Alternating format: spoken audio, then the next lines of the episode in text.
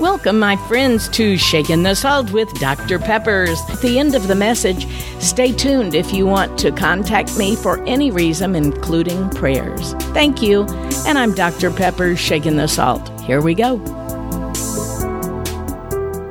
Before I had lost a 100 pounds when I was a well, young adult, I always looked for someone who was heavier than I was.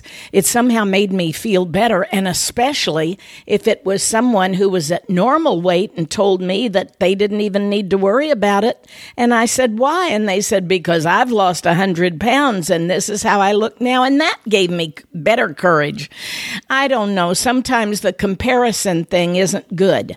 However, as most of you now know, my husband has cancer, and as we go go daily to the Cancer Institute down here in Florida, I'm always looking for someone who I think maybe is just doing a little bit worse than we are. It's always an opportunity to encourage people, to talk to people, even to help people. And we carry little booklets and tracts, and sometimes we even just stop and pray with people when they, you know, welcome us. We don't do it without asking first. But today, his name was Ray.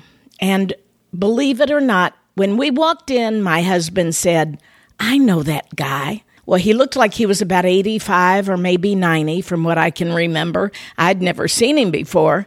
And we walked up just as we were getting to him, and he said, Don't I know you? And Bud said, yeah, and I know you. And he said, It's from the food pantry. And immediately Bud knew who he was. There is an area just north of us here called the Ocala Forest, and they have a lot of homeless people and people that can easily live, you know, year round in big boxes or tents or big cardboard boxes from some of the stores around. But, you know, we don't ever go there, so we feel like we don't really know these people. At least we didn't. And noticed I said these people. Many people say, well, those people that live up there, they just have dropped out of their life. They could be making their own living. They should be paying for themselves. And we're the ones that are having to subsidize and feed them. And, well, we don't look at it that way. We look at it like but for the grace of God, there go we. And Bud and I have always felt this way. We've always worked in either, you know, pantries, food pantries, or church areas or missionary work. And this time, my sweet husband, about four years ago, said, You know what? I'd like to get back into the food ministry. He had done this in St. Louis. And if you didn't know, every large city has a lot of people who need extra help, extra food, whatever you can do.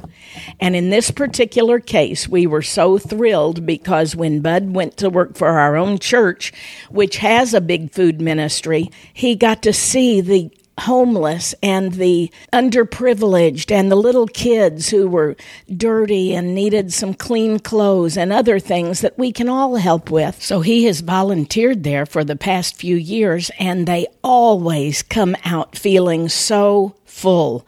Not the people that need the help, but the workers who are able to be the hands and feet of Jesus himself. And I can't tell you the number of sweet stories that there have been, and little old women who come to Bud and say, I haven't had a hug ever before you hugged me, and I just can't remember what it's like to be loved. And little kids, two little girls drew mustaches with the handlebar on them so they could go in and say, We want Mr. Bud to see that we want to look like him. And I thought that was so cute. Well, this Ray was one that Bud has been talking to for maybe six months or so, and he and his wife were both sitting there in the waiting room at the cancer ward place, and we found out that he was one that comes in almost weekly to get extra food, and today was his birthday.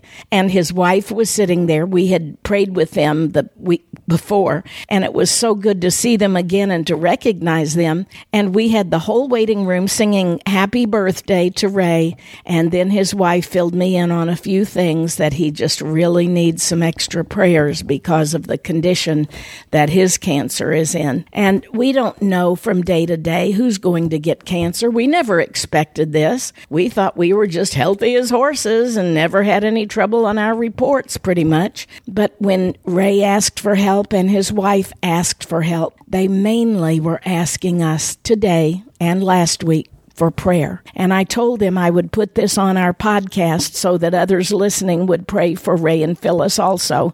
And I don't know if you have ever come face to face with someone that just makes you see how lucky and blessed you are but there's always someone who's a little more needy, a little more desperate, a little sicker, a little heavier, a little more needy. And in this day and age, they're living on the right and the left of us. They are on all sides of us in our neighborhoods and in our communities. And that's why I urge you today, whether you are going back and forth to a hospital or whether it's someone who lives next door or down the street or someone you run into that maybe you haven't seen since high school or somebody in your own church that needs a special prayer or even a hug, or even just a smile and a how are you doing today? There are so many ways these days that we can really reach out and help someone, and I am so glad that so many years ago someone reached out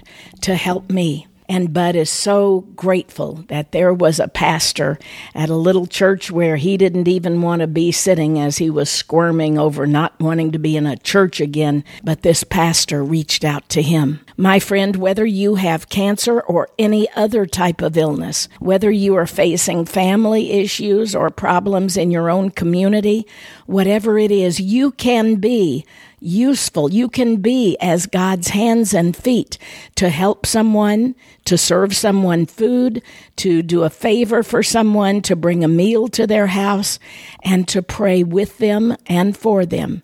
And if you're not comfortable, you can always go online and order a few tracks. There are things, the one that I've been leaving is Somebody Cares. It's got flowers on it, and I've been leaving it in the women's section of the cancer unit next to the little place where they make the hats and the earrings for women that are in need. And my friend, I'm begging you, asking you, challenging you to find some way that you can share with others, either a little helping hand or a gift or a prayer, anything is always appreciated because people seem to need to know that you care. And I'm just asking that of you today because you will be blessed.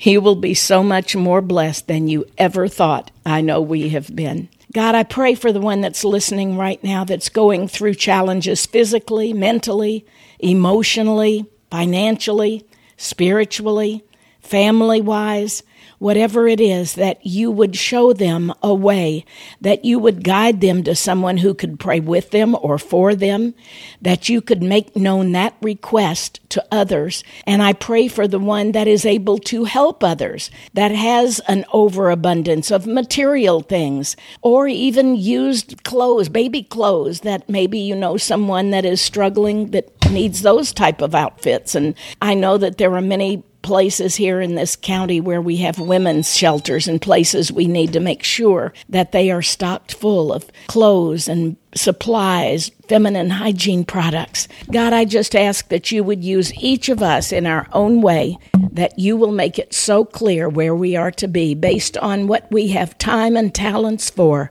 And thank you, God, that the one listening that has never trusted you as their Savior would do that right now and just ask you, Lord God, the one who sent his only begotten Son, that you would let them know the truth, that Jesus loves them, and that they can have not only eternal life, but life abundantly. And I pray this in that precious name of Jesus. Amen and amen. God bless you, my brothers and sisters. Thank you so much. And I'm Dr. Pepper, shaking the salt.